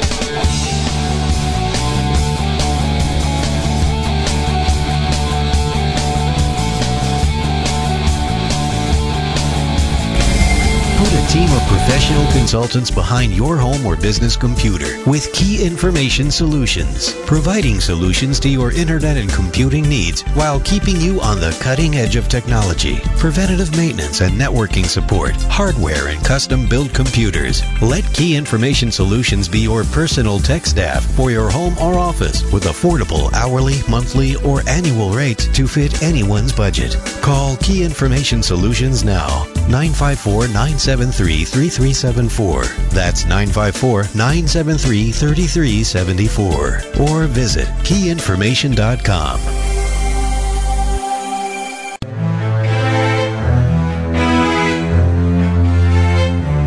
Hi, this is Solaris Blue Raven with Hyperspace on Dark Matter Radio.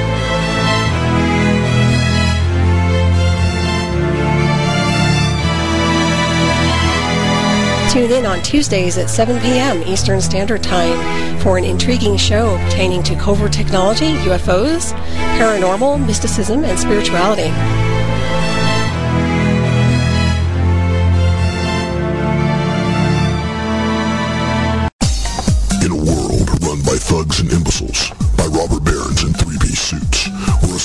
Media pipes sewage into the eyes and ears of the masses 24 hours a day, 7 days a week, where do you go? Is the president an alien, either Kenyan or Zeta? Did the fabulous sea monkeys ordered from comic book ads by kids in the 60s and 70s slither out of their tanks and into ears? And are they running the brains of the ruling elite today? Is David Icke right about the queen being a lizard? Or is there a sea monkey brooding on his brain like a jockey atop a chunk of horse meat? Are Lemurians beneath Mount Shasta really addicted to porn and chewing tobacco? Or are their spokesmen in the surface world deluded or deranged? For the answers to all these questions and more, tune in each week for another revealing and informative episode of Unraveling the Secrets and get that sea monkey off of your brain. Here's a riddle for you. What do the California gold rush of the 1850s, secret societies, coded messages, mysterious 19th century flying machines, and an early 20th century outside artist named Charles A. A. Dellschau all have in common? The Secrets of Dellschau by Dennis Crenshaw and Pete Navarro. Go to www.secretsofdelshaw.com to learn more. Roswell, UFOs, flying saucers, alien abduction. Are we alone? Information regarding this and many other questions about the unknown are only a click away at www.theufostore.com. The UFOstore.com offers hundreds of DVDs about UFOs, aliens, crop circles, conspiracies, Bigfoot, suppressed science, ancient mysteries. Log on to www.theufostore.com and request a free UFO store catalog. The UFOstore.com, the largest selection of UFO products on the internet.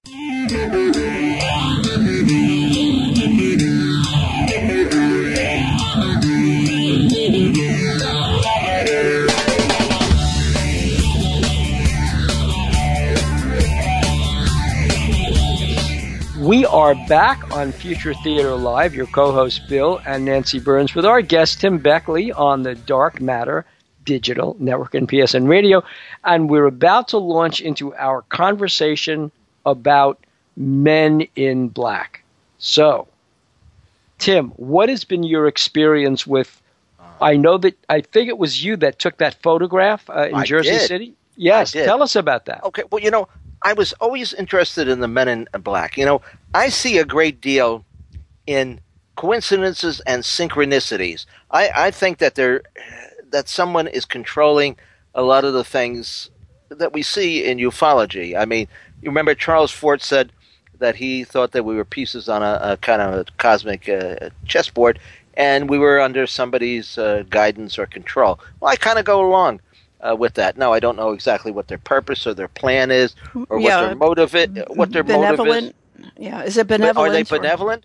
I, I don't know. Maybe maybe we think in terms of uh, being uh, benevolent uh, and not being benevolent, and maybe that has no rhyme or reason to them. See, we're we're looking for intelligence that operate the same as we do, and that's where I think that we, well, this whole thing, uh, you know, uh, falls apart. So, back when I was in seminary school, no, back when I was in the fourth grade, I uh, had to do a book review. Right, I was not particularly good in English, which was ironic since we have about 217 books in print. But I, I thank Sean Ke- uh, Casteel for that because he manages to find every uh, comma that's out of place and every misspelled Mhm. word. A- anyway, so I, I had to do a, a book review, and I, I had read the books by Major uh, Donald E. Keyhoe, you know, Flying Saucers Are from Outer Space, and I think he did. An, uh, there was uh, Edward Ruppelt who did Report on Unidentified. Oh my God, Objects. Edward Ruppelt's Yeah, book. yeah. Yeah. Okay, so now I, I had had a, my first of uh, three UFO sightings when I was ten years old. So I was hep on the on the subject. You know, we lived in a house that had some poltergeist phenomena, and and also I was intrigued. I would take books out of the library and uh, even listen to Long John Nebel, which uh, probably kept me up all night. That's probably why. In fact, I know that's why I'm a late night person now. I still sign off at five thirty when he went off the air. That's the time I usually go to bed. So uh, I had to do a book re- uh, review. So what did I pick to um, to review? Was a book by Gray Barker called "They Knew Too Much About Flying Saucers." It was published by uh, University of uh, University Press, Lyle Stuart's University Press. In Mm. fact, Lyle Stewart, along with one of his authors, uh, Frank Edwards, passed away on June 24th on the anniversary of Kenneth Arnold's sighting. But that, that's another a synchronicity and another. Uh, uh, what what, what story. year did he? What year did Lyle Stuart die? Uh, you know, I'm not 100% uh, sure. I think maybe 1978. It's not. It's not. It it wasn't the same year that Frank Edwards uh, passed away, but it was the same the same day. I think it Uh, was. okay. la- I think it was later, only because I knew Lyle Stuart. But Yeah, anyway, yes. Yeah. Okay. So I wanted. I had to review a book, and I picked this book by Gray Barker. I wrote a, a two or three page a book review on lined paper with red ink, and lo and behold, I got a B plus. I never got a B plus in anything in my life in school, certainly on an English project. So I, I, I was kind of pleased with that. Well, little did I know that years later, that Gray Barker would publish my first three books, his Saucerian Press, and that he, when he passed away, I purchased from his estate the last fifty copies of that book that I had reviewed and gotten a, a, a B plus on. Oh, that's you know to me that's a that's a hip uh, you know a, a synchronicity. So I'd always been interested in the Men in Black. It was something spooky, especially when you're in the fourth grade. Comparing that to Major Donald E. Keyhoe's Flying Saucers from Outer Space, it's a big difference, right? Oh, yeah, So yeah. Oh yeah. So you know that stuck uh, stuck with me, and I published a couple little pamphlets, uh, the Men in Black and stuff, uh, when I ran the Occult Center in New York in the I guess the mid 1960s, and I worked for Jim Moseley at Saucer News. Now.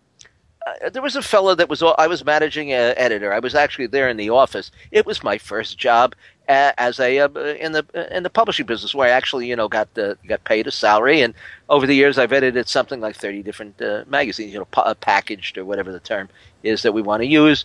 And uh, there was a fellow by the name of Jack uh, Robinson who was also on the staff of the magazine, but he just really was a contributor. He didn't work in the uh, the office, but he was on the Long John show, talked about the Shaver mystery, uh, had meetings at his um, uh, his uh, apartment in Jersey City. Well, now Jack worked over in Manhattan at one of the banks, and when he started from work, he would take the PATH train, which takes about maybe 15 minutes to get from Jersey City.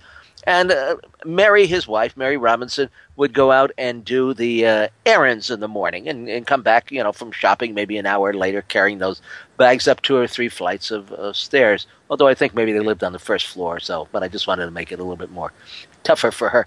So she she, she would come back. She would come back with you know her uh, groceries in her arms, and as she approached the door, she would notice that there was a very stiff uh, figure, stiff-looking figure, standing in the doorway, seemingly uh, watching uh, everybody who would uh, who was coming in and out of her apartment building. I don't think there was anybody really to watch in the apartment building, to be honest with you. But Jack thought that his uh, files, somebody was going uh, through them when he was not at home. He found some stuff, you know, like living on the, uh, uh laying on the living room floor. Nothing was missing, but stuff was scattered, and he felt mm. like somebody was listening in on the telephone conversation. Well, that's pretty typical paranoia. Paranoia for a, a UFO researcher, even today, right? I don't think mm-hmm, too much right. has changed uh, there.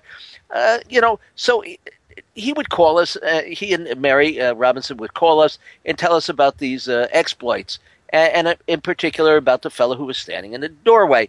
And, and Mary seemed a, a trife bit frightened or taken hmm. back by this. So right. Jim and I decided we're going to go and visit Jack and Mary Robinson, but we're not going to tell them that we're going, so that it will be a surprise. So that they can't have their friend who lives in the apartment next door standing in the doorway, right? It'll be just uh, right. totally not, right. you know, not right. set up in advance. So I stayed over Jim's. Um, uh, he lived at a hotel in Midtown Manhattan at that uh, that point, and we got up like at seven thirty in the morning. And believe me, neither one of us would get up at seven thirty in the morning. But we got in the car and headed over to Jersey City. Now Jim was driving, and I was in the passenger seat. So we get to Main Street, which is where Jack and Mary were living. Mm-hmm. And um, sure enough, as we approach the building, there is a gentleman standing in the doorway, kind of recessed back and, and looking, uh, I would say, like a, a, a, stone figure, but I don't want to be overly uh, dramatic, but let me be. Uh, so Jim hands me, uh, okay, hands me his camera and I take a photograph of this individual.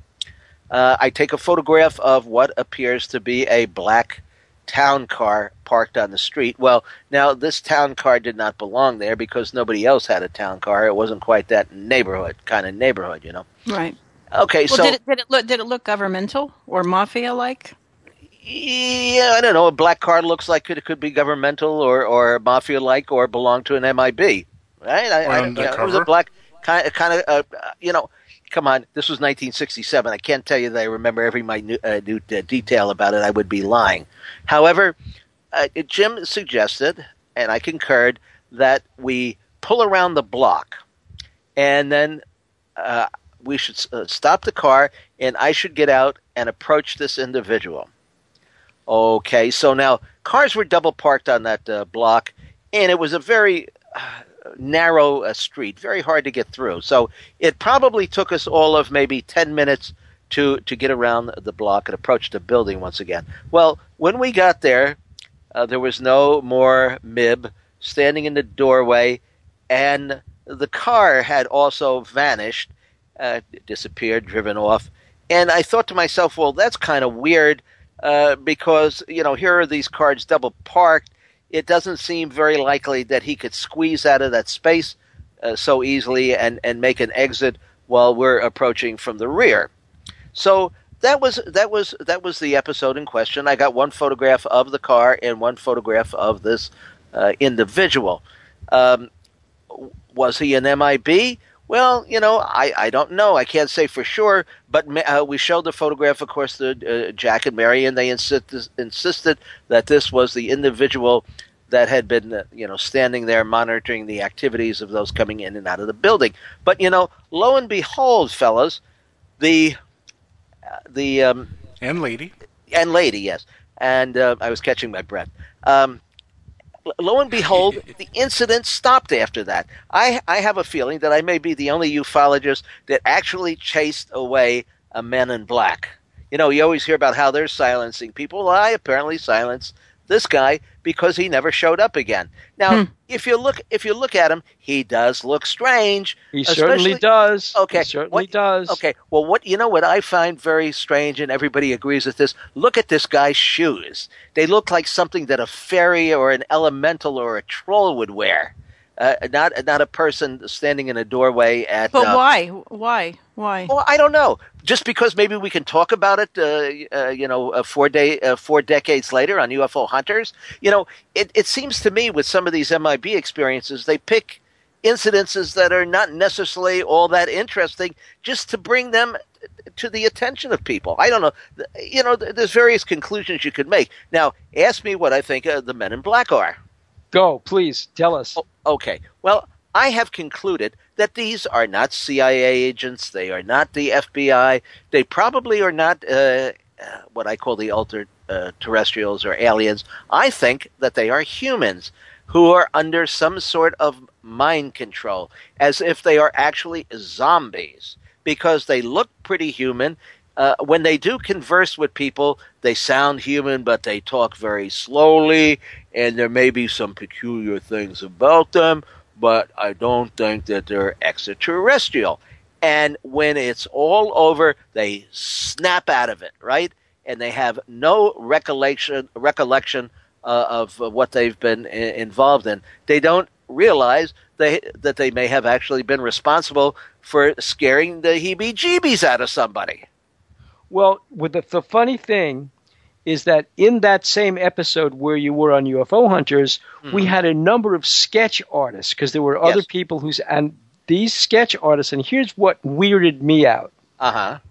these were police sketch artists, and these were widely. Remember the guy? He was friends Johnny with Sands?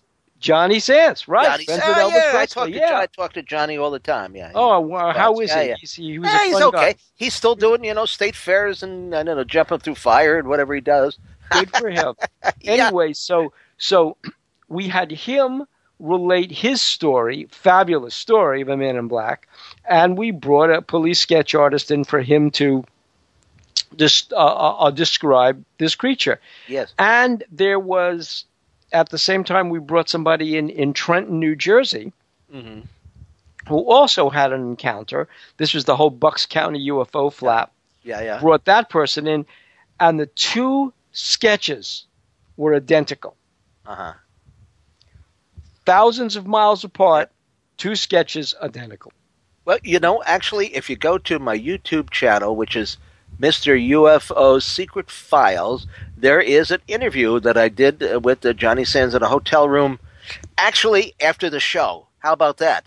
Yeah, Oh, after wow. the show that we did, we went up to the hotel room and I sat there with him. Not the best lighting in the world, but I, I, I call my uh, series of videos unfair, unbalanced, unedited. And believe me, they are. But boy, did we get the information out of him. And he, he talks about this for you know for an hour, uh, going into slightly more detail. But of course, because of course on the, any of these cable uh, channels, they manage to cut out the you know a lot of the material which you would like to see, but is not uh, available because of the fact that they actually have ads. Right, exactly. yes. So and I am it- responsible for that. Yes. Yeah. Yeah, yeah, but you know, there a lot of MIB stories, and um, some of them seem to be pretty uh, legitimate and and uh, unexplained. You know, I don't know, and uh, of course, telephones are always being tapped, and uh, you know, files are being. Well, I will tell you that I will tell you this true story. So we are setting up the production offices in Santa Monica for UFO hunters. We just gotten green lighted, green lit for the first um, for the first season. Wow, what year was that, Bill? This would have been 2007, early two, uh, late 2007. God bless you. Yes, and so we just got greenlit, and we moved from one part of Santa Monica to production offices in another part of Santa Monica, and given all the producers that were coming in, I mean, it's always exciting setting up new production offices. They're coming in, and so we had this Verizon phone guy, and he because we needed about 20 lines, right? Because all these people are talking on the phone, setting up um, episodes. And I see this guy, and he's running. He's putting in this big box. This is really before. This is. It, it's funny. It's 2007, but it's it's less than 10 years ago. But it really is before wireless phones. Mm-hmm. So he's setting up this massive box in the back of the production office, and I see him running this red wire. All the wires are like these small phone cable wire. This and and and this guy's running a, a relatively thick red wire. So I, he, he is trying to be. Folks are oblivious to this guy, right? The phone guy is always oblivious to everybody. See the red wire, and I say, "What's that wire for?" And he says, "You don't want to know." And I said, "I do want to know. What's the wire for?" I said, "I'm the producer. What is the red wire for?" He says, "That is something I'm not supposed to tell you about." And I said, "Oh, come on. You're from Verizon. You guys talk. What is it?" He said, "Let's just say there are other people listening to your phone calls." And that's all Ah. he would say. Well, now, didn't you have a, a, an experience though where there was a UFO hovering outside somewhere and somebody was communicating with you or knew about what exactly was going on, and every time you uh, you mentioned this, the UFO would go away? That was the first episode that was never ever aired. That was No in Las. Vegas. That was in Las Vegas, Uh-huh. and actually that episode was shut down. We we we captured this whole thing started when there was this guy called Colonel X, Ben Wood, whatever his name was, Colonel X, who um, went public with the idea that there was a UFO hovering in the air over Las Vegas in the Las in the um, Nevada National Forest, right above Las Vegas. And it's when I really got into this fight with Stephen Greer over it because in the magazine, because he sent us photographs, and Nancy built a really exciting UFO magazine cover. We still have that issue uh-huh. of this object. It looked like a, a shoe. Actually, it was kind of curved. And so Stephen Greer's group Like Kenneth said- Arnold. like Kenneth Arnold. So Stephen Greer's group sent out this guy Raven, this person, this woman Raven Star, Doctor Star, to investigate. And but we were going to publish this, and they sent us a warning. They called it a shot across our bow. Don't you dare publish this. Well, you can imagine what I said to Stephen Greer. So. Um, as we're setting up for the first episode, which is going to be Actually, more- actually, what what did you say to him? something I can't say over the air because Keith won't allow it. So the um, Ouch. ouch. So because he he he basically got me angry. So we're setting up to go to Maury Island, and I said, "Look, this is Las Vegas." Meanwhile, Jim Sanders, who's going to be on Art Bell on around August nineteenth, Jim Sanders called me and said, "You won't believe what's hovering above." He lives in Vegas. You won't believe what's hovering above our house, right above the city, uh, just over the city limits. There's this UFO. I said, "Come on, Jim. Jeez." He goes, "I'm not kidding you. It is not the moon. It is not Venus. It is not a star. It's big. It's bright. It's unbelievable." So I said, "Okay." So we have this Colonel X, we have Jim Sanders. So I managed to convince everybody let's take an early jaunt out to Vegas. We'll drive there. We'll bring a really big telephoto camera, I mean, a massive one. It's the one we used, I think, in uh, Area 51. Let's bring that. Let's get this thing on camera. Okay, so we all pile into a bunch of U, uh, SUVs, drive out to Vegas, go to Jim Sanders. Sure enough, there it is right over Las Vegas, this really bright light. It's not the moon. You can see the moon in the sky. And it's just, it's blowing me away. So we said, okay, fine, let's go up because there's so much light pollution in Las Vegas from all the casinos. Let's go up to the top of the mountain in uh, this national forest and see if we can capture it with the telephoto lens. So we do that. We drive up to the top of this mountain. We make a deal with the guy who owns a little restaurant up there to be able to set up our equipment there. We have a star chart that is um, integrated with the telescope. So we're getting these images on a computer screen. We take the photo and we see this thing, and it, there it is, right over the horizon. So I am so excited. We've actually caught Ben Wood's UFO on camera. I walk into the restaurant and I start texting Nancy back at the office uh, that we got the UFO. I hit send. The thing disappears. And I go out, I said, What happened? They're all screaming, It's gone. I said, What did it do? They said, For some reason, the lights flickered and it seemed to go down below the horizon. Well, that was the end of that shoot, but we did get this thing on, on an SD card. So we drive back to Sanders' house, and Sanders says, What did you guys do? He said, The thing disappeared. I said, Well, it, I don't know. I can't figure it out. So we're driving away back toward the hotel, and I get this phone call from Sanders saying, The thing is up again.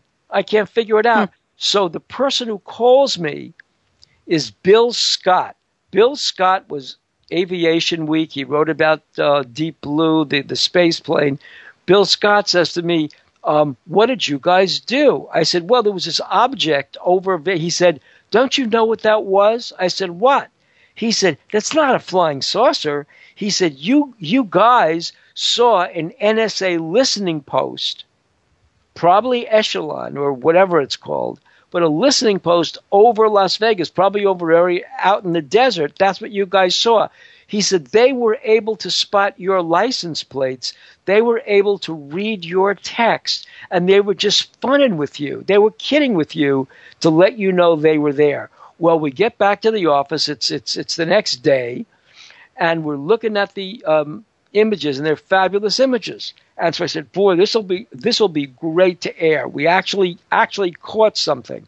Well, it turns out that they actually got a hold of our parent company, which was Disney. Disney owns Capital Cities. Capital Cities owns A and E. A and E owns History. They got a hold of that company, and they said, "Shut these guys down and don't air the episode." So it never. we have aired. two. We have two minutes to go, and Let's uh, let Tim take the let's- two How can people? How can people find you? Oh my God, I have to be the easiest person to find in the world, I would think. Um, let's see. Uh, on YouTube, it's Mr. UFO's uh, Secret of Files. Back episodes up there of uh, revealing the secret, which is also on Angel. Help me out here. Is it SuperCloud? What do they call that?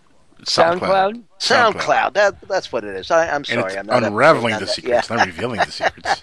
okay, and and then and then we have, uh, of course, uh, our um, um, pe- uh, website, uh, which is conspiracyjournal.com, that we uh, share with Tim Swartz. We have uh, Tesla's secret files. And if anybody wants to drop me a line and get a free catalog, they can do that at MrUFO8 at hotmail.com. That's MRUFO8 at hotmail.com.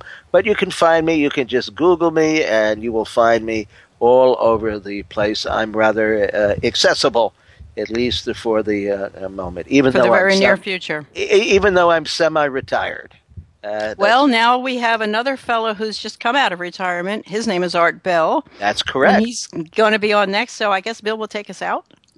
I will take you out. Um, Art Bell's guest tonight. Stay tuned, everybody, for Midnight in the Desert with Art Bell on the Dark Matter Digital Network. And Art's guest tonight is a friend of ours, probably a friend of yours too, Tim. Absolutely Grant- wonderful Grant guest. Cameron, Absolute- a wonderful absolutely guest. wonderful. Absolutely. And This- he, he, he's so much into the, the rock and roll and the, the music uh, thing because he thinks that's uh, one of the ways that the well, I don't want to go. It's Art's show. Let him. Gotta go. Do it. Do Gotta it. go. All right, guys. So, everybody, thank you. Thank you, Tim Beckley, for coming on tonight. We appreciate it. Thank you, Angel. Thanks, everybody. We are your co hosts, Bill, that's me, and Nancy Birnes night. on Wow. Future Theater on the Dark Matter Digital Network and PSN for uh, broadcasting from Silbury, Pennsylvania. Be with us next week for our guest, Richard Grossinger. And stay tuned for Art Bell on Midnight in the Desert. And we will see you next week.